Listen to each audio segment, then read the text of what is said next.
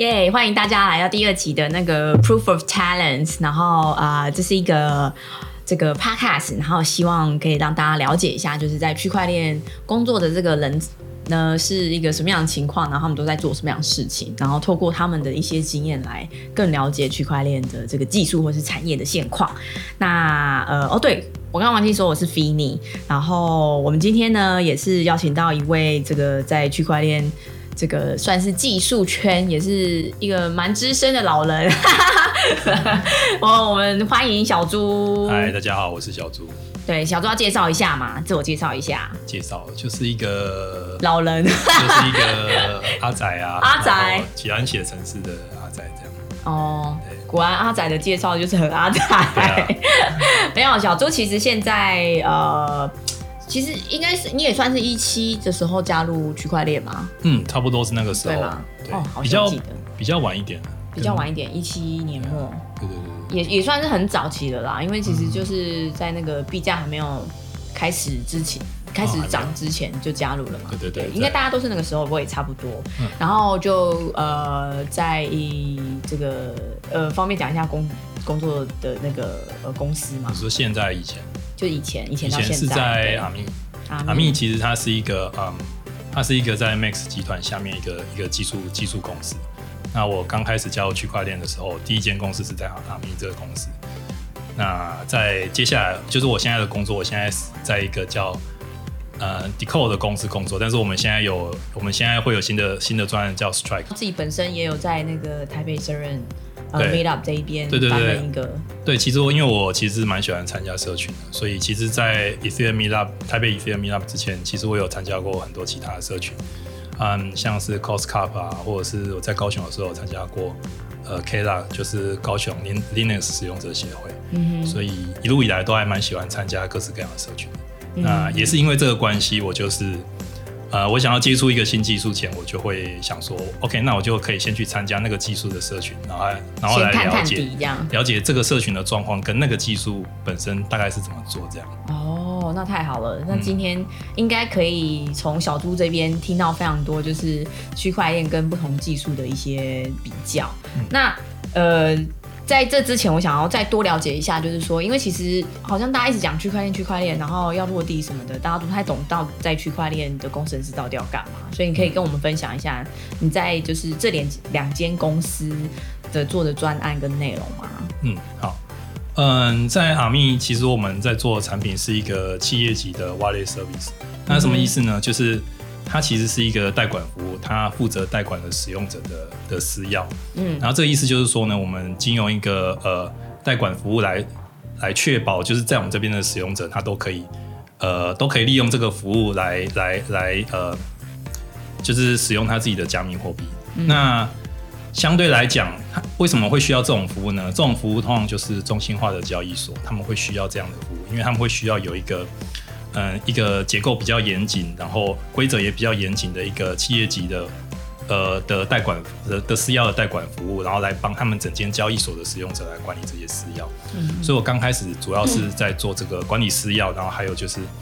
负责就是做这个，假如说你用使用这个私钥去发送一些 transaction，然后它的 policy 应该是要怎样，然后冷钱包、热钱包、温钱包这几个东西，它们之间的流通要设怎样的 policy，所以主要是在做呃管理私钥的这样的系统。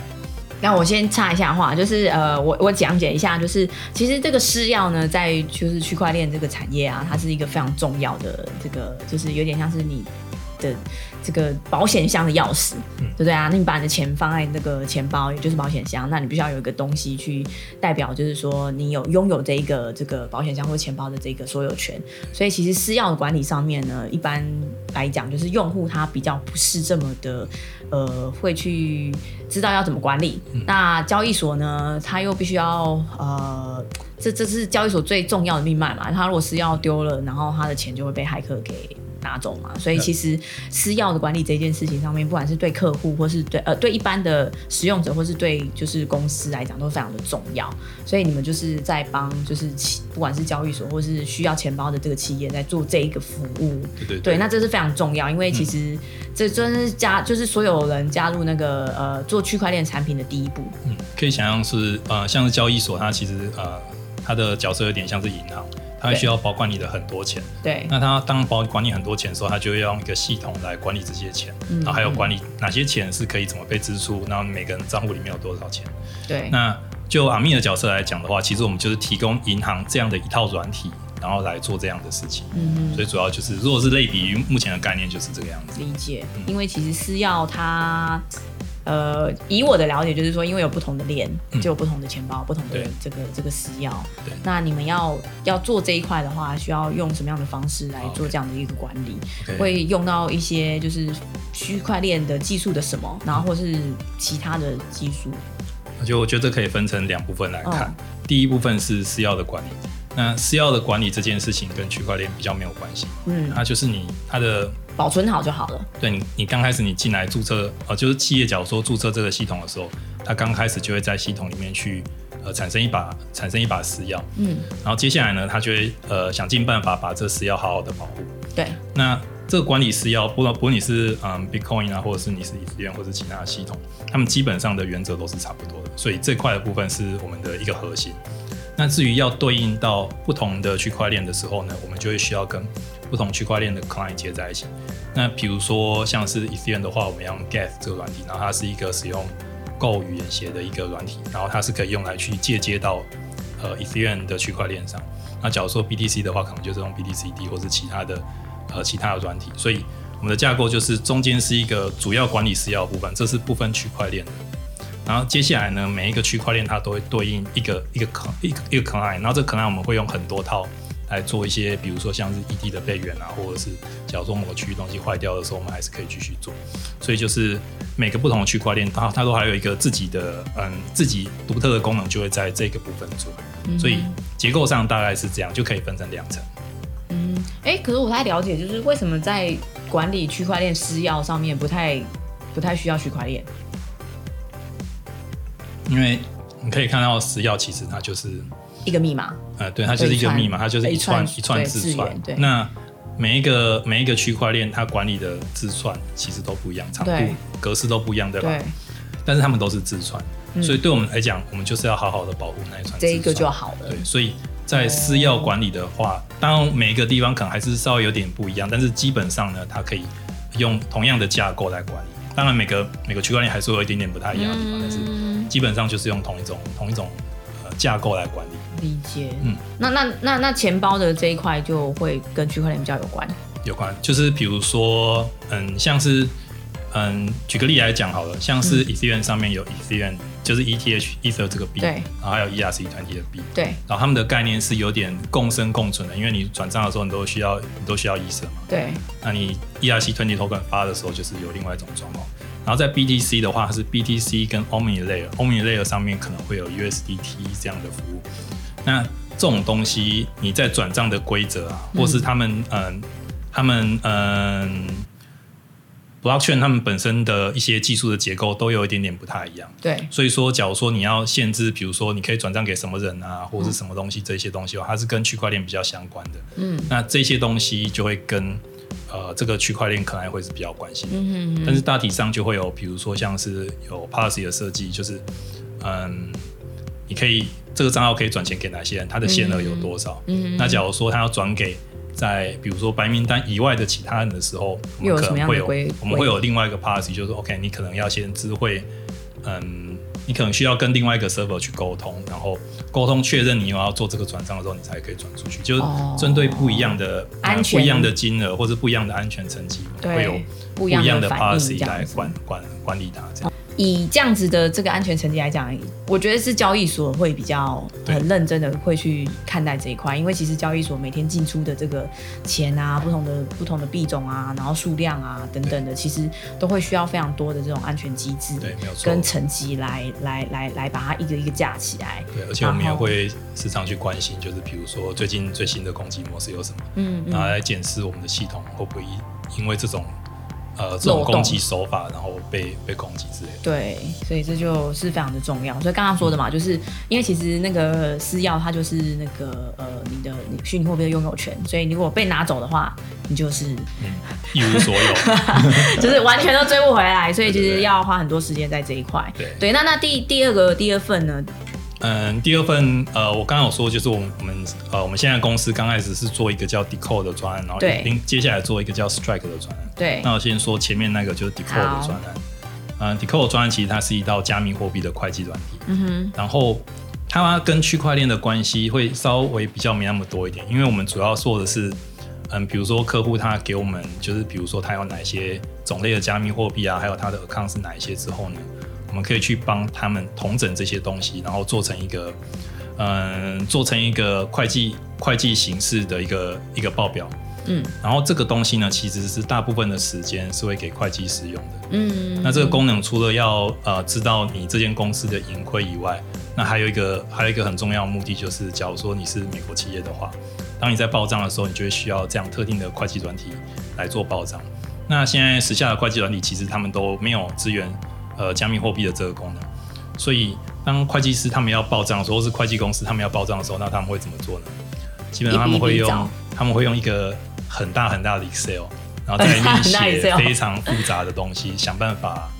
要把这件事情给完成。哦，真的啊、对对会计公司来讲，其实这就是非常痛苦的事情。对啊，很花时间，而且对他们来讲，他们也可能不太理解吧。他我以为他们就是只要用他的地址，然后去找说进出进出这，样你。想想看那个笔数有多少，其实是很难，就是用手动的方式去做。哦那虽然说他们已经有，嗯，其实当然是，当然很多都是可能会是手动，但是有一些呃更更好一点的会计公司，他们就会想办法解决这个问题。但嗯基本上你用 Excel 或是呃 Google Spreadsheet 去解决，一般还是蛮困难的。懂，所以对这套这套工具的呃用处，其实就是来帮你做会计账，而且它是符合美国的法规，它可以它可以在美国监管的框架下去报账。嗯哼，所以其实是帮区块链公司解决那个会计上面的这个问题。那这个部分有用到区块链，除了去捞这个区块链地址的一些资讯之外，还有资料之外，有有用到区块链上的技术吗？呃，这个专案的话就会比较没有，稍微少一点，因为主要的话呢，我们只需要透过一些 API，甚至我们甚至不需要用到、哦。呃，比如说我刚刚有提到的 Gas 的这个，对，基本上是可能是不需要的，我们可以透过一些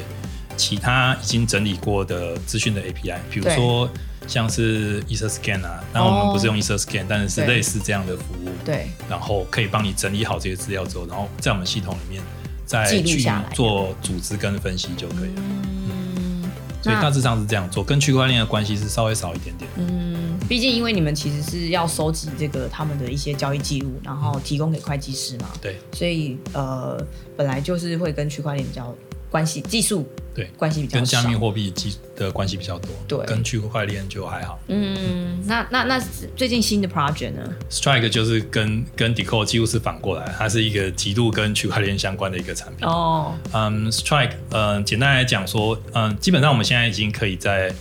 呃使用区块链的期货系统了嘛，比如说嗯我们有呃 DYDX，或者是我们有诶那个叫什么去啊，像 Binance Future 啊，哦或是像 FTX 这种呃 centralized 的期货交易系统。那这个相对于以前的交易所的话，就是以前我们有 Binance 啊，我们有有一些其他的现货交易系统，对然，后现在我们有 Binance Future 跟 FTX 或是其他的交易系统。嗯，但是在这个角度底下，我们没有一个 decentralized 的期货交易系统。那啊，什么是 decentralized 的期货交易系统呢？你能想象看，像是 decentralized 的现货交易系统，我们现在已经有很多选择了。那最大的可能就是 Uniswap、Kyber 啊这些东西，或是零 X Protocol 这些，他们都提供了很好的呃去中心化的现货交易。那我们想要做的呢，就是一个就是像 Uniswap 这样的东西，因为 Uniswap 它除了它可以做交易以外，它实际上还被很多不一样的系统拿去结合成一个新的服务。所以我们希望做这个 Strike，它除了是一个呃期货的全 decentralized 的交易系统以外呢，也希望它可以成为一个有点像 building block，就是别人可以拿这一个基础建设，然后再去呃再去作为其他结合成另外的金融商品使用。所以我们想要做想要做这个最底层的东西。嗯哼，可是刚才这样听起来，哎、我先在这个稍微也解释一下，就是、呃，其实大家有投资的话就知道有现货跟期货嘛，那就不用讲。然后其实在这个加密货币上面也有这样子的一个呃延伸，然后呃，所以呃，可是就有一个比较好玩的，就是一个是中心化跟一个去中心化。那现在大家就是比较常用的这个交易所的话，其实都是中心化，因为其实就是有一个公司，然后来 control，就是呃提供这样的一个平台、一个技术这样子。然后另外一个部分的话呢，去中心化就是其实它是全部都是用城市的 smart contract 来来来来做交易的，对不对？那它其实是没有人控管的。简单的理解是这个样子。那所以回回过头来就是说，哎，现在做的这个产品是去中心化的期货交易所。期货交易系统，交易交易系统哦，OK，难怪所以你们可以变成是像 Uniswap 这样，对，它当然也是，可是它也算是一个平台啊，对啊，你可以说它也是个交易所，只是对对啊，但是因为你在你在 decentralized 世界，就代表你可以互相结合，对对。OK，对，但是啊，还有就是因为我们想要做的是很多种不一样的金融衍生商品，嗯，所以期货只是其中一步。那我们之后也可能会先试期货，对，我们会做其他的东西啊，比如说像是选择权啊，或者其他的东西。但是期货它有点像是一个嗯基基础 foundation。OK，所以我们会先从期货开始。哦，先试做这样。那那这部分你刚才说是跟上一个不一样，就是它边比较多区块链的这一块是，就它完全就是区块链的东西。那我们目前是是因为就是说去中心化的这一个，对对，因为去中心化的东西，你基本上就是要使用区块链相容的技术来做。那以 Ethereum 来讲的话，就是 Solidity 的这个城市语言。所以你们现在是加在 e t h 对，我们预计是加在 Ethereum 上啊，当然当然就是也可能有很多变化，但是我们目前目标目前是这样选择，放在 Ethereum 上。OK，所以不好意思，刚才打断，所以你们是用呃 Ethereum 上面来来来架你的这一个这个平台。对，但是你你一到实做前，其实还有很多事情要做。因为你可能要你要先设计你的这个 protocol 要怎么运作啊？对啊，我觉得很复杂哎。你知道，就是光人家要丢进来，然后丢进来什么币，然后要产生，要换什么，然后再怎么样，就是一整个程序你都要用程式做哎。对，你要怎么提款？然后你要怎么？因为期货的话就会有压保证金嘛。嗯。你要怎么压保证金？你要怎么设定你的杠杆率？这些东西就是全部都要设计。非常非常复杂。所以到进入开始写。写真的写手艺的里程之前，可能是一年后，不会那么久。但是，呃，在那之前，我们会做很多事情。像第一个，我们会做实验跟模拟，就是把实验跟模拟，就是实验跟模拟，就是我们目前已经设想的状态，先写一个模拟程式，然后假设一些我们预想的一些交易的状况，然后先看这个系统会盈亏会是怎样的，然后矫正某个状况啊，每个投资者他大概可以赚多少等等的这些状况。然后也拿来调整一下，因为它其实它里面是有一些公式的，嗯，也是用来调整一下我们的公式是有什么缺失的地方，然后会用不同的不同的参数喂进去，然后来看这个整个系统的结果。这全部都是哦，你们你们这全部都是你们自己架的吗？对啊，就是没有什么其他的别人的案例可以做参考。别人的案例当然有，因为其实现在像是 Uniswap 也是一个案例嘛，像对呃 Synthetic 也是一个案例，就不是做期货啊。哦，你说有没有其他期货啊？那就是真的是没有。其实有一些人在做，但是呃，他跟我们都差不多一样，就是他们都还在一个在摸索的阶段。我相信，哇，这很辛苦哎。据我所知，你们家又没有就是金融专业的背景的人这样子，所以都要去自己摸。啊，但是 Temple 他以前有写过金融相关的软体。哦，OK，Temple 就是他们家家家的 CEO，对对，在很久很久以前，很久很久以前，没关系，就是都还是也也也算是有经验这样子。OK，好，那所以呃，哇，感觉这个很很新的一个东西耶，可是挑挑战挑战也。呃，度也非常的高，对，没有错。我居然不知道你们要做这么辛苦的东西。啊，你竟然不知道？我我，我不知道是去中心化的，哦，我不知道是要做去中心化，因为去中心化，我的天哪，真的是我有研究过那个去中心化交易所，嗯 k y b e r 然后就觉得疯了。对，然后期期货我真的觉得疯了，因为我觉得太多 detail 或是太多的这个东西要去被规划。对，然后尤其是因为其实那个大家的使用的体验也没有很好，嗯，所以我就觉得很长很长一段路，就没想到你们要挑战去中心化的期货，期货的期货要关注的事情有更多。对啊，因为其实就是主要是杠杆率跟跟保证金的制度啊，因为这些东西在现货市场呃大部分都没有，嗯，所以就会。蛮蛮有挑战性的。对啊，让我想到 F Coin。所以之前不是大家都说，因为因为其实 F Coin 他们就是他们自己官方的这个说明，就是说他们是这个自己在。计算他们的那个，就是例如说可能回馈啊或者什么的这个东西上面的数学公式有什么问题，然后一个很大的缺口，然后等他们发现的时候，这个缺口已经来不及补了这样子，所以就整个公司就巴拉巴拉这样就就倒了之类的。然后当然这个背后的原因是什么我不知道，不过我觉得这一方面还是有一些些真实性，因为觉得那个这个数字一大的时候，你的那个亏损或者什么的，其实就而且假如说是 centralized 的交易所，他们其实。不见得会需要把他们的城市公开出来。对啊，像是 decentralized 的交易所，大部分应该是可能有百分之九十全部都有 open source。嗯，所以在上线之前，你会有很多机会，可以别人可以去 review 你的产品，或者是你可以找人家来做 holding。那呃，跟 centralized 不一样，就是这些东西大部分都是会公开在网络上。对，所以会是有一点点，会是在增高更多的透明度在这。太好了，所以我下次看到你，可能白头发会变更多。希望不要，或是可能就是邀不邀不到你了。哇哦，哇，那还蛮兴奋的。好，那我们刚才聊了那么，就是说小猪在这个区块链上面的工作经验，感觉就是你你你有比较特别。专长是哪一块吗？现在听起来感觉，其实因为我也才刚加入而已，就是说从二零啊，其实已经老人了啦。其实我也不敢说我有什么太多的专长，但是我比较有兴趣的部分，嗯，大部分会是我觉得有两个地方我比较有兴趣。第一个地方是 privacy，privacy，OK。然后第二个当然就是 DeFi，但是嗯，我我我觉得我的角度就是可能有点不太一样，就是。因为其实你说，不管是做 privacy 或做 DeFi，它有很多层次的，然后从最底层开始是做很多很多 research，对，然后这些 research 啊、论文啊什么，到了一定的程度之后，它才可以开始开始做成产品。嗯嗯嗯。那因为我自己的背景的关系，我是比较有兴趣在做产品，所以嗯，所以这是对我主主要是比较有兴趣做产品的部分。但是像是比如说像 privacy，我之前有研究过呃 S Tech 这个系统，这个也是我们。就是之前有在呃有在做 research 的题目，嗯哼，这些东西我觉得都还蛮有趣的。我我很我很喜欢我很喜欢看这些东西，就是在变成 decentralized 之后呢，就是使用者会怎么用它，那它可以带来什么样不一样的事情在整个区块链上面。哦，OK，所以这是在区块链之前就很喜欢的 topic，然后再加上区块链之后就觉得这是我嗯，这是我在区加入区块链之后才注意到有哪些东西，因为区块链其实领域很多嘛。对啊，但是在那之前，其实我是比较 general 的，比较喜欢呃去中心化这个概念。哦，是吗？对对对。哦，那我就要来问，就是说，其实这这是你当初加入区块链的原因吗？啊，对。哦，所以就是被去中心化这几个字吸引进来。对对对，因为其实对我来讲，呃，我在没了解之前，我当然不知道什么什么东西。对我来讲，它最简单的印象就是，呃，它是一个可以可以拿来转账的系统，对吧？对，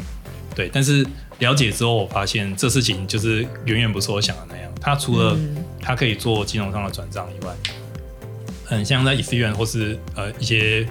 比较呃一般用途的区块链的话，它可以在上面写一段程式。那那你在执行这段程式的时候，是不需要有中心化的人去控制它，然后就可以做的事情。嗯，这跟你们家的 Temple 讲的很像啊，真的吗？他也是这样讲，他觉得可以有一个这样子，就是自动化的这个程序，然后去执行什么样的东西，他觉得非常的神奇。对对，其实这自动化可能不是最神奇的地方，最神奇它是自动，然后又是去中心哦。因为你像是比如说像是现在的银行系统，对，这些东西都已经发展了非常久了嘛。对。但是这些这些银行系统现在也也运作的非常好啊。那。这去中心化的东西到底代表什么？然后对我来讲。就是这些银行的系统虽然说已经非常的便利，但是实质上它是一层一层的中心化的结构。对啊，对啊。比如说，你为什么要信任银行不会把你的钱弄丢呢？那它背后可能是还有法律的监管，嗯，然后还有呃政府在后面背书，嗯，然后来保证这件事情在哪边这样，对，保证这件事情会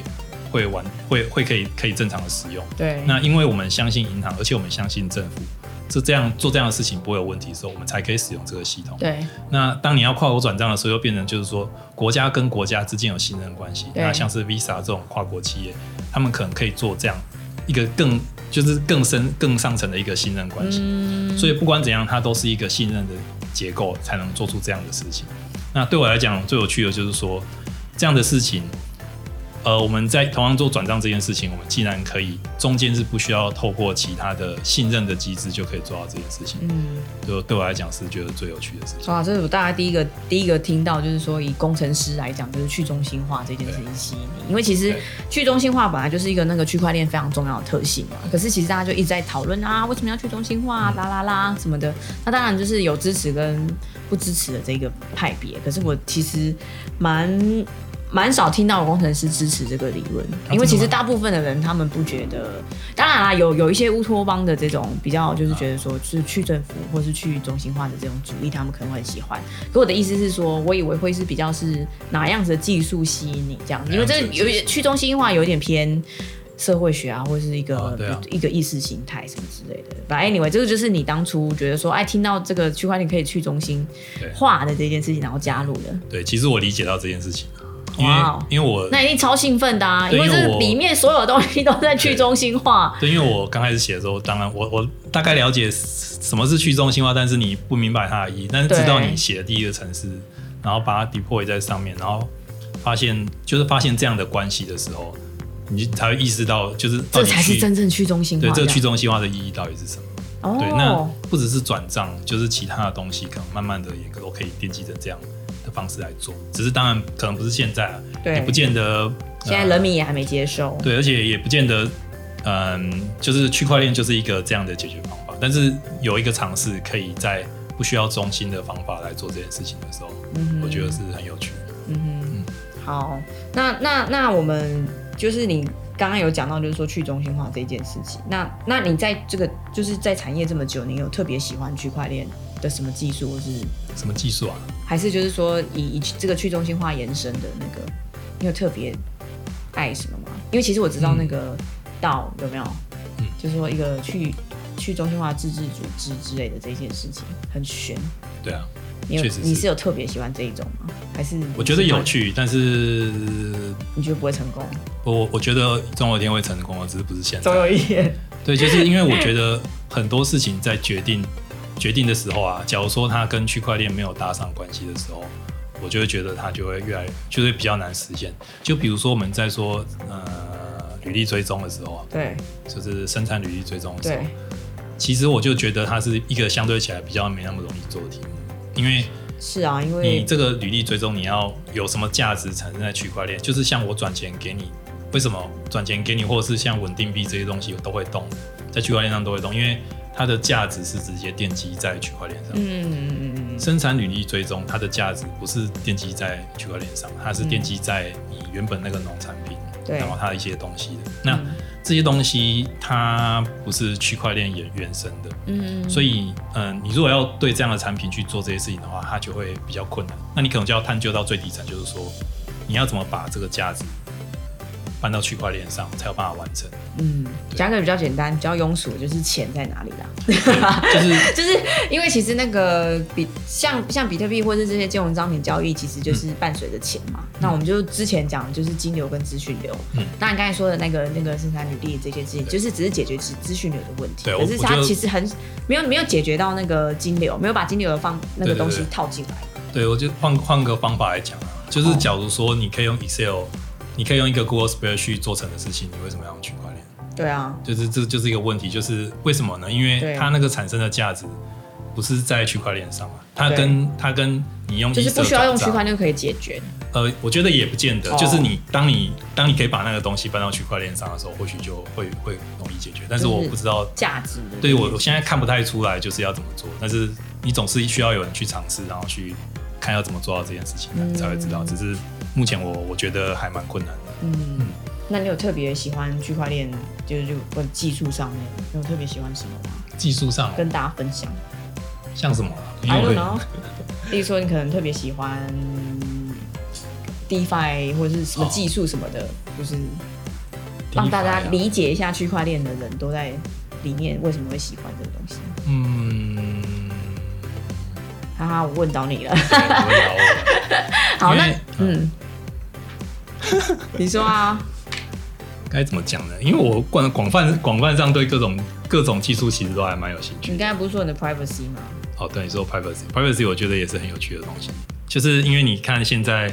现在区块链应该是说以太链的特特质的关系，所以你是很容易做到透明化的，就你转账给谁或者什么这这些事情都是非常非常明确的。对，那假如说你的你的账号，就是假如说你这个人跟你的 account 没有被现实生活连接在一起的时候，嗯，基本上它就是呃，就是算是还是保持 privacy 的，对吧？就是你如果你如果不知道我的账号的话，你要知道我里面有啊多少钱，我转账给谁。但是呢，现实世界就是会就是会知道，就是会知道，就是比如说，就是用我的名字转啊。就比如说，嗯，你今天你今天银行我转给你，可能就是我们两个人知道，其他人不知道，还有银行知道，国家知道对，FBI 知道，但是大部分的人不知道。对，那但是在区块链上，我转给你，只要有人知道了我们的 account address，他就可以知道所有事情。对啊，那道。这个这个这件事情就，是没有 privacy。呃，对，就是有很多 case 下，它可能是比较没有 privacy，但是 S Tech 或者是类似的技术，它其实就可以解决这个问题。什么是 X Tech？S Tech 它做了一件事情，就是假如说，因为你你在隐私权的保护，它有不同的层级。那第一个就是，假如说我转账给你的话，有两个东西需要保护。嗯，第一个是中间转账的金额，我到底转账多少给你？对然后第二件事情是谁转账给谁？对，对，这两件事情需要就内容跟人嘛。对对，你如果这这这两件事情全部都保护的话，它就是完完全全的保密。对那 S Tag 呢？它首先先踏出第一步是，它是先隐藏我们转了多少钱。哦，对，那这样可以解决其中一些问题。就假如说我今天转一百万台币给你啊，或者什么，这个东西可以隐藏的话，基本上是可以提升一点一点一点隐私的。对，那 S Tag 就在说，假如说你在使用 S Tag 的话，基本上，假如说我转了一个东西给你，你会看到我们两个之间产生了一个互动，嗯，但是中间是什么他不知道。知道，嗯。对，但是它是可以用，它是可以用你的呃 private key 去还原出你到底转了多少钱给我的，嗯，就是就变成就是跟银行的状况有点像，只是银行的话，还有银行跟国家还有 FBI 知道，但是像是 S Tech 的话，它基本上就是只有我们两个人知道。哦，那这不就是那个什么隐匿币啊，然后什么什么的吗？对对对，他们其实是一脉相承的，就是他们用的 S 是 X A Z 哎 A Z T 哎 A Z T S Tech S A Z T E C 吗？哦，OK OK OK，哦 OK，我只是不知道这个名字啊，不过嗯其实就是跟有很多像是门罗币或者是对啊对啊，但是这个是在就是 Ethereum 上。哦，这是一个 project 是吧？对，它是哦 Ethereum 理解上的一个专案，然后它可以把，比如说它可以把代转成 privacy 的代，Yeah，然后你传传输之后，然后你可以可以去使用它。哦，OK OK，懂。好，那那你在就是在区块链产业这么久，你有没有特别不喜欢什么？特别不喜欢什么对啊，什么技术的产品或者是，嗯现象嗯例如说现象现象有很多人都不喜欢的事情，就是我觉得区块链的诈骗实在是太多了。哦，你看，对其实应该在怎么说链圈的人，真的都 真的都是一样的那个感觉，不太喜欢大家把区块链拿来当成沦落为是那个诈骗的这件事情，对不对？对，但是我觉得这个事情其实有很很多不好的地方，但是讲一个我觉得对我来讲影响很大的，哦，就是你被骗了。哦，不是我被骗了，就是你在招募的时候，哦，你在招募的时候，招募的时候会变得很难，就是你知道，哦，因为你不知道谁是，对不对？哦不是不是哦，我在招募的时候，就是问题就是说我认识了很多很优秀的工程师，呀，那他们都有很优秀的能力，但他们为什么不想要加入这个行业呢？哦，主要就是他不太清楚为什么这个行业里面有这么多的诈骗，呀然后他可能呃，一般人来讲，他都会把它归类成这个东西就是一个诈骗的东西，所以他甚至对这个行业或者这个技术就一点兴趣都没有。那这样就就蛮可惜的。嗯，那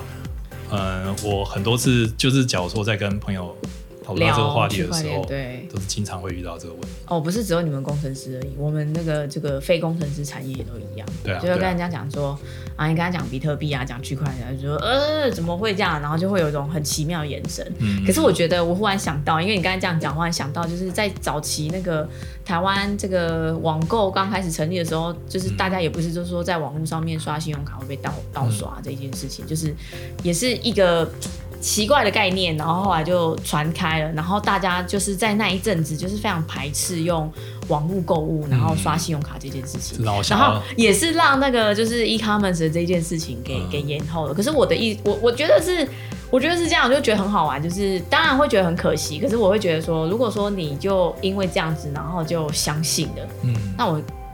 那我不需要跟你讲太多。嗯，可是就是如果你真的觉得这个很很诡异，然后或是你真的去看的话，你就会知道说其实不是这个样子，嗯那你就会想要投入。那这样子其实帮我们筛掉了很多人。好啦，我这样讲大家不要生气，不过这是事实嘛，就是就是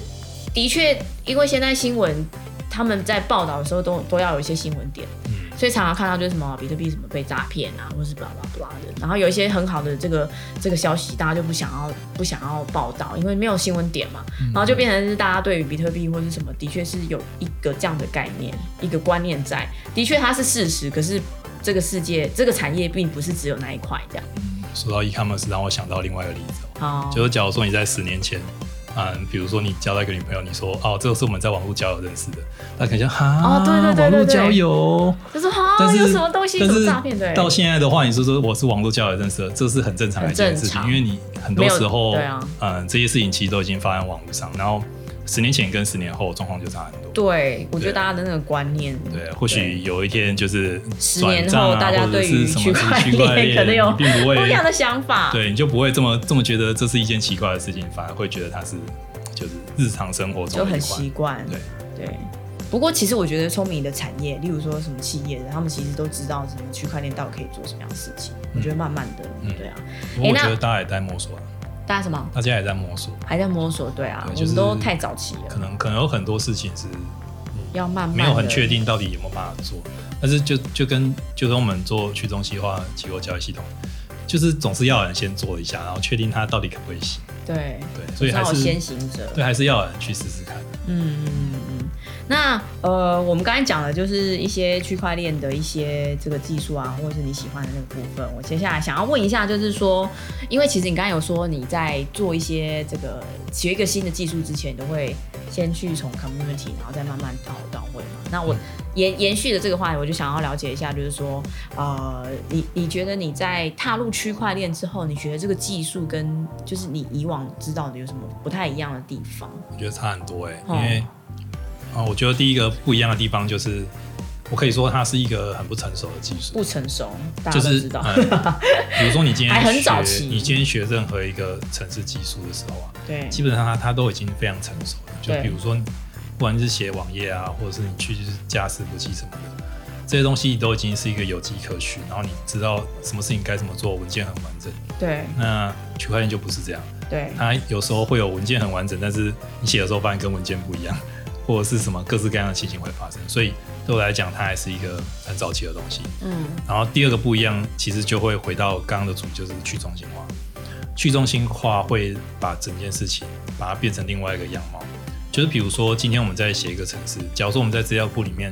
我们在今天在写一个记账系统，我要嗯把一个钱从 A 账号转到 B 账号。对对我来讲，我就是改一个栏位，就是在一个瞬间它就完成了。那假如说你今天要考虑去中心化，嗯。整件事情都会变得非常的不一样，嗯因为当你去做一个，比如比如说一样的情形，你把一个人的钱转到另外一个钱的时候呢，在去中心化的世界呢，你要先把它包成一个 broadcast，然后送到一个 peer to peer 网络里面 broadcast 给大家，然后大家去竞争这个记账权之后，再把它真的写入这个去中心化的某一个某一个地方，然后这件事情才算是完成。那这件事情会让整个事情不一样，就是说，第一个就是它时间不会像一般中心化这么快，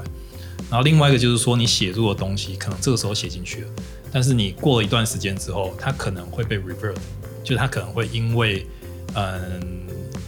某一些状况会导致它的结果，它可能会 revert 回来，然后变成另外一个结果。那这些东西跟我们平常写程式的时候的状况都非常的不一样，所以我也觉得这个是，假如说你是要从呃一般的技术，比如说你是呃网页开发者，或者是你是伺服器的开发者，然后开始做区块链上的话，我觉得这个是差差异是最大的。就是概念上面东西，对这个去中心化的事情会会让很多事情都变得不一样。就是即使即使像这刚刚说的改栏位的事情看起来很简单，但是在写程式上面，发生在区块链上就很不一样。就好像又感觉非常非常多步骤，对哎然后你还要去想到，就是说，例如说他可能呃失败了嗯之后，然后那个那个那个交易又要该怎么样子对对对对对，就是处理，就是因为这个特点的关系，可能让你一般写程式的人会有很多，你会需要做很多不一样的事情。嗯，还有吗？我觉得就这两个。就这两个。可是其实我刚才觉得去中心化这一件事情上面来说的话，其实就是可以延伸出非常多不同种的嘛，不管是在写程式上面，或是要去跟这个 Ethereum 的这个这个这个呃 Virtual Machine 沟通的这一件事情上面，或者是说什么节点、钱包等等的，其实都是一个非常新的概对对念欸诶、对对，就是以这个作为延伸，还有很多很多各式各样不同注重的点。嗯，你当初就是从那个这个踏入这个去中心化世界之后，花了很多时间去去 revert 这样子的概念吗？花很多时间，而且刚刚提到这个文件很少，嗯。你在一个文件很少的状况下，你要做这件事情其实不是很容易。嗯。所以其实也刚好有有社群，因为当你有社群的时候，呃，很多你不理解的事情，它会变得比较容易可以找到一个人，然后他他直接跟你讲，就是可能省下一两天的时间。嗯哼，所以是觉得社群其实是蛮重要的。嗯嗯嗯，好，对啊。那其实，在那个台湾，其实那个 Ethereum 方呃 Ethereum 的这个技术的这个社群，其实也也还蛮蛮蛮庞大的，嗯，蛮多人在这里面就是呃共同交流这样子，不然这个这个技术可能会很惨，因为就很辛苦，这样大家都不太知道状况是什么。嗯，那那你自己在就是学习的上面，你觉得有没有一些美感，或者是有一些什么 secret sauce 可以跟大家分享？就我刚刚讲的，就是要先找到一个当地当地社群，我觉得这个可能是最重要的啊、因为你嗯认识里面的一些人，他可以帮你呃花很多时间去嗯，就是去解决这些问题，就是你嗯平常可能要花很多很多时间做的事情。我觉得这是最重要的。那可是你你不能一直烦人家啊，对啊，这这当然是这样。对啊，你有没有就是你你应该你会去看一些什么 paper 吗？或者是看一些我觉得我我觉得刚开始的时候会需要看一些，嗯就是像呃 white paper 之类的。我我会我之前有试着去看那个就是黄皮书之类的，那是之前是有看完，但是我觉得对啊，你如果要知道最最理论的细节的话，其实去看底层的东西其实是最快的。那还有另外一个方法，就是你也可以去看嗯其他城市的的的的城市嘛，就比如说像是我刚刚提到的 Gas，、嗯它里面其实有藏了很多细节，嗯那那些东西其实都可以都可以帮助你学习。嗯嗯好，我跟大家讲上讲一下，就是在区块链世界，就是呃都会有那个一间公司都会有黄皮书跟白皮书这样子。那白皮书比较就是在讲解，就说啊这间公司在干嘛，然后做什么样的产品啊，然后比较是产业面或是商业面的这些的一些解释。然后黄皮书的话，就是会是比较是技术上面，然后对，然后比较很底层，然后这个我我这种人看看的会吐血的这种 这种内容。不过就是呃，其实对技术人来讲，看了应该会比较好。可是其实我也有跟几个人聊过，哎，其实大家就是看那个医生人的那个黄黄皮书会看到吐，嗯，因为很很复杂、很恶心又很庞大这样子。其实它没有很庞大，嗯，它它就是只是就是很复它杂。很复杂，就是它只有几页而已，但是很复杂。哦，是吗？对，就是像呃 m e e t 之前还有办过导读，嗯，就是黄皮书导读，对那那就是因为死一片。呃，对啊，就是因为就是因为它它真的太复杂，所以才会需要有人去导读，然后跟你解释这里面的东西它到底是怎么运作的。可是你自己有看完吗？就是我你是说从头看到尾，当然是有，但是你你能理解多少？能理解多少就是另外一个问题。那嗯呃，以前的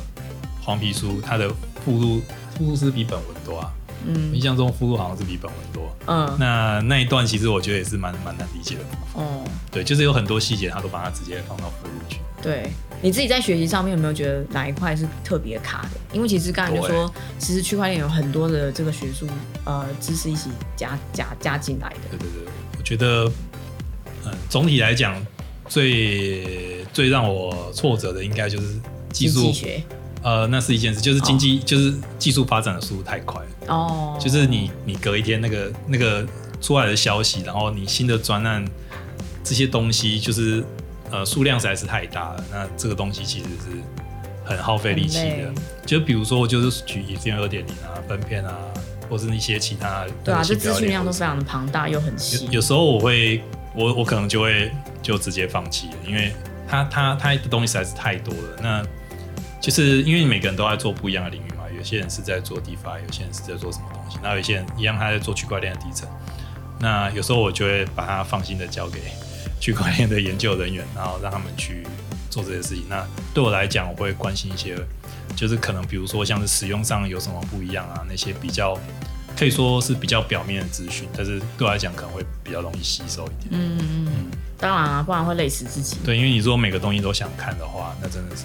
就就就举刚刚说的 S Tech 吧，S Tech 我虽然说我使用，但是我对它整体的原理就是掌握度其实也不能说太高。嗯，那主要就是因为每一门不同的技术，它都是非常非常呃非常非常精深的。假如说你真的想要追到那种程度的话，你时间大概不够用。对对，所以维持一个，假如说你关心它，你先在表面上先把这个事情大概有一个呃有一个 picture，对，然后接下来找定一个那个东西这个你想要了解的。那再接下来你再深入去研究它就就对你某一个你你有兴趣的主题，然后不要不要试着想要每件事情都研究透彻，那那太困难了。第一个是困难，第二个就是你可能也会就是变得太太复杂，然后你就不太懂到底区块链是什么的吧？对好像很多人就是就是会会来跟我讲说，你区块链到底是什么啊、怎么都听不懂。嗯那我就觉得说我真的不太知道该怎么跟大家讲说到底区块链是什么，因为其实它也算是蛮简单的。然后我觉得那个那个情况是。有可能就是大家对于就是去中心化这种概念，其实那个观念上面是有点排斥的，嗯就觉得说呃，就是你们在搞什么都就是有点有点是不太跟大家以往知道的那种观念是一样的，所以就就会是变得好像不太能够接受。我自己觉得是这个样子。我觉得另外一种可能是呃知识上还组织的不像现在成哦已经成熟的技术这么好。对，就是假如说当它有一套运这个运行了一段时间之后，或许它就会会有人就是做一个更好的解释，让它用更好的比喻，然后来让它比较容易理解一点。嗯有可能是这样啊，但是谁知道呢？嗯，那你在当初就是在就是例如说在学习区块链的这个呃事情上面，有没有有没有什么特别困难的部分？特别困难。就是看了一堆 paper，然后要吐了，我是英文能力不够好。我每次看到那个英文的 paper，我就不想不太想看。嗯我想想看，嗯，不知道哎、没有 有啦有啦，哦只是因为困难太多，我也不知道从 从困难太。多，对啊，真的、哦。对啊，所以就是每个每每个晚上自己半半半夜自己起来哭泣这样。嗯，也也不用到这样啊，但是要花很多时间看对，会跟以前比较不在区块链产业的时候花更多的心思跟那啊个，绝对绝。对是的。你想想看，那文文件的数量，就是你流传的知识等等，嗯还有就是你你看到的东西可能是马上就过时了。就是我常常会问到，哎、这东西为什么不会动？然后问一下之后发现，哎、大部分都是不能用了。这个已经升版了，或者是哦，它某一个元件升版，你可能要对它做一些什么什么样的 hacking 之后，然后它就可以动之类的。哦，或者是这个东西现在已经不这么运作了，然后或是这份文件跟你建议说你应该怎么写，但当你写的时候，会有另外人跟你说啊，这个东西已经过时了，现在现在不这么写了之类对的，。那这种事情就是非常常发生。这非常辛苦哎、对，就是像我有时候会，我有时候会需要一个呃 library，就是我在写程式的时候会需要某一个元件，我常常用的时候，他就会跟我说啊，这个不会动，不行用，然后我就会觉得啊，烦死了，又要去，又要去 Google 就是了。看一下到底发有，其实，在区块链上很多时候就是你也 Google 不到，哦，对啊，因为都还没有人分享，就是有这样的问题。对你可能要就是到他的城市码里面看他到底发生了什么事情，或者是到他的那个专案的网页，然后去看就是到底有没有回报这样的事情。那这种事情都非常常发生，嗯，所以到后来也是都习惯了。对啊，见怪不怪，就是认分所以我感觉好像是一个很没有效率的。的过程呢，因为就是要一直的挑战自己的这个极限这种感觉。OK，那呃，其实我们今天聊的也蛮多，我想要了解一下，就是小猪，嗯你应该在这一段时间应该都会有很多新的人来问你，就是我说非产业的人来问你说，哎呀，我们想要加入区块链啊，嗯然后你有没有什么样的建议啊，或者什么的？嗯你觉得你会给他们什么样的建议呢？呃，你是说哪方工程师，工程师哦？嗯我我觉得就是先先上网看一下一些基础的文件，像是什么啊？可以给大家一个像是 Me Ethereum Meetup 的 Medium 啊，上面有为数众多的文件，就是对，非常多，而且其实因为这些文章都有人特别，就是大家都还会去那个叫那个叫什么审查。嗯所以其实上面的那些 knowledge 的话，基本上我觉得不太不太，就是品质质量是非常好的，不是像外面你不知道人家写的对或错这样。嗯，对啊，我觉得这这方面是可以参考。嗯。对，因为它变，对啊，它变化也蛮快，但是有一些基础的东西是不会变的，嗯，所以可以先从看文章开始。就这样，就这样，就这样，这么简单。不是因为这这这路上有实在是有太多太多很烦的事情，太多坑我实在是不想讲。也不知道该该怎么该怎么起所头以要另辟一集，就是你在区块链技术呃发展上面的坑，这样。对啊，对，这实在是太多了。真的吗？对啊，就天哪、那你为什么可以每次都还笑笑的？不是每次看到你都在砸电脑之类的？我也想砸习 电脑这一台。哦，好吧，哇哦，那呃，我我我我我另外想要问，就是说，因为其实台湾也不是只有台湾，现在目前好像在区块链上面来讲的话，以以以 e r 好像算是比较主要的技术哈，嗯，对，有什么特别的那个吗？是我是，我觉得如果说建议大家了解的话，就是先从以 e r 开始。对，因为我觉得是生态系的问题，就是你今天在做一个专案的时候，你可能要先，假如说你今天有一个 project 想做，那它是可以用区块链来解决问题。那你要考虑的，我觉得很重要点就是生态系，嗯就是你你这个东西是不是，比如说你是不是一个金融的一个系统，比如说就像我们我们是做期货的，对，那假如说你是做金融系统的话，嗯你最好是你最好是把那个嗯，你最好投资在一个生态系比较完整的一个一个一个体系，比如说像以思源，因为它上面已经有一第一个它已经有稳定币了，嗯。然后在稳定币的上层它有 Uniswap 或是 Kyber 这种嗯。呃 token exchange 的平台，那你可以去做结合。然后在上面一层，你看还有一些呃，你可能还有像是 Aztec 的啊这些做隐私的啊，嗯。然后还有其他的一些各式各样的东西。那这些东西它都是跟金融相关的东西，它是互相可以结合的。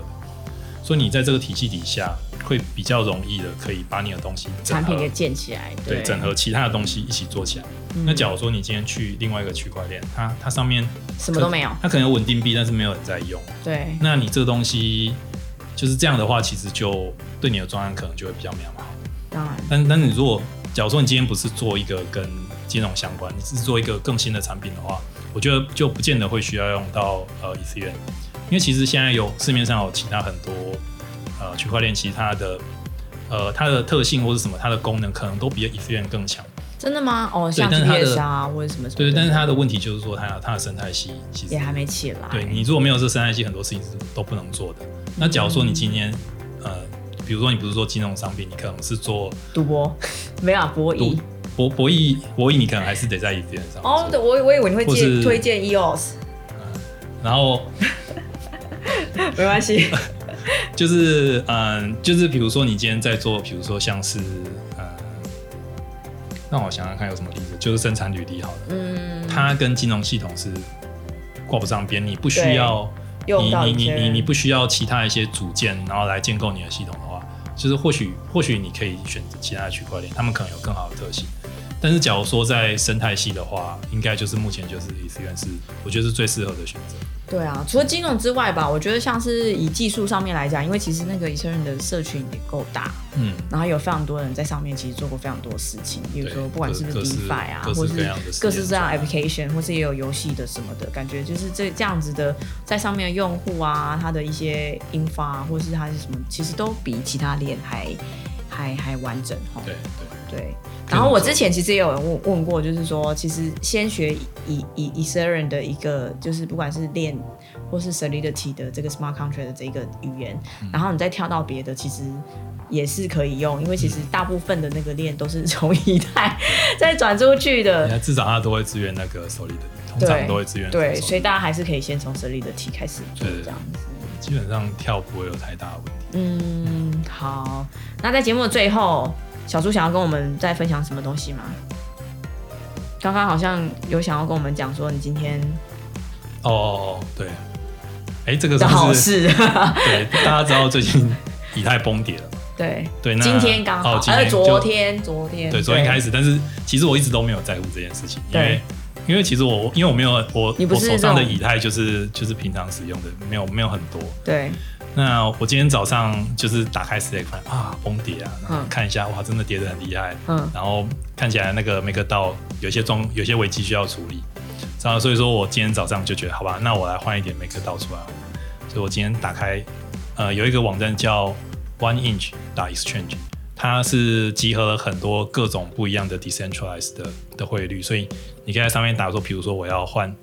从一百代换成 USDC 的话，对，他会跟你讲就是所有东西的汇率。多少这样？对，我突然发现，天啊，这个汇率也太扯了吧！就是我一我一个 代，可能可以换到一点一甚至一点二的 USDC，嗯，所以说它就是有个溢价型，就代表现在大家很多人很需要带。然后我正好是反向而行，因为我之前有放一些在呃 d i s a b i n 里面，那我就刚好汇出来一点，发现天啊，这实在是太多了。然后然后我上了 Twitter，马上上了 Twitter 查这件事情，因为我为什么不用 Google？因为它可能还没有 index 到，对，但是我就用了 Twitter 找代跟 USDC，看有没有人在讲这件事情。嗯嗯然后发到三分钟前有人在讲这件事情，嗯所以我发现这件事情只是刚发生而已，所以毅然决然的就把就把我的代全部都嗯，卖掉。对，可是你为什么想要用那个？你怕这件事情是假的，是不是？还是我说你为什么想要 Twitter？对，因为我想要知道到到底有没有人在讨论这件事情，就是哦大家的看法是什么，有没有人发现这件事情。OK，然后对，那我发现根本就搞不好是一个在 bug 这样对，。在那个时机就没有还没有太多人发现这件事情，所以我就马上把我的钱全部都换掉。所以现在身上已经没有带了，现在身上没有带，对我 发现这件事情之后，我就毅然决然的把它换对掉。嗯，所以其实，在区块链世界其实还蛮好玩的啦，就是不管是在用 DeFi 的那个服务啊，或者是说这个这个币价，虽然就是比特币或是以以太的这个价格跌了，嗯。可是你可能有知道的其他的这个衍生性商品，例如说像贷的这种东西，你嗯。也有就是其他的商机可以玩，这样。对，而且我觉得事后应该会有人来分析，就是这个现象是怎么造成的。因为我们现在，我们现在就是可以大略猜可能是怎样的现象，然后导致大家怎么需要带，但是目前看的不是很出来。那可能再过一阵子之后，大家就会讲这个现象到底发生什么事情对。那我也觉得很有趣。会啊，很有趣啊，因为其实在这个这个产业，就是什么东西都有可能。然后我觉得这也是最吸引我的，对啊，就觉得哎、诶你看有些人就觉得说，哎，那个价格那么跌了，只有结果还是我们前面还是有一个人赚到了嘛，小偷还是赚到了。我觉得我我也不是特别关注，因为我跟我朋友讲的时候，他还问我说：“哎、所以你有在用什么城市在观观察这个、哦这个对币价的资讯呢？”没有，我就是刚好点进去要卖，运气，运气也非常的重要一。查发现根本就没有人在讨论这个事情，然后就对对就卖了。然后听说就是卖完之后，这个要再进去已经没有那么好的价格了嘛，所以就是那个时间点你有时候你卖不掉了，哦，已经因哦为它没有那么多存量。哦，就是我在卖的时候会发现，很多时候你就是就是会卖不掉，那有可能是它价格波动太剧烈，对然后你在 Uniswap 上面，它有一个防呆机制，就是你价格变化很剧烈的时它候，它会就停了，它会跟你说，假如说价格低于你想预期的价格的话对，它就会把你的 transaction 给撤走，嗯，就是确保你不会换到太低的对，就是价格。防呆，所以我在这边按的时候，超常会遇到就是啊，就是爆掉了，对就是就再看一下价格，如果还有得换的话，我就继续换。哦，OK，好，那所以其实呃也是分享给大家。然后如果说你对于就是区块链的这个不管是呃技术啊，或者是说什么产业上面有什么问题的话，也欢迎大家跟我们就是呃询问。然后如果可以的话，我们就可以分享给大家。好，那今天再次谢谢小猪过来，谢谢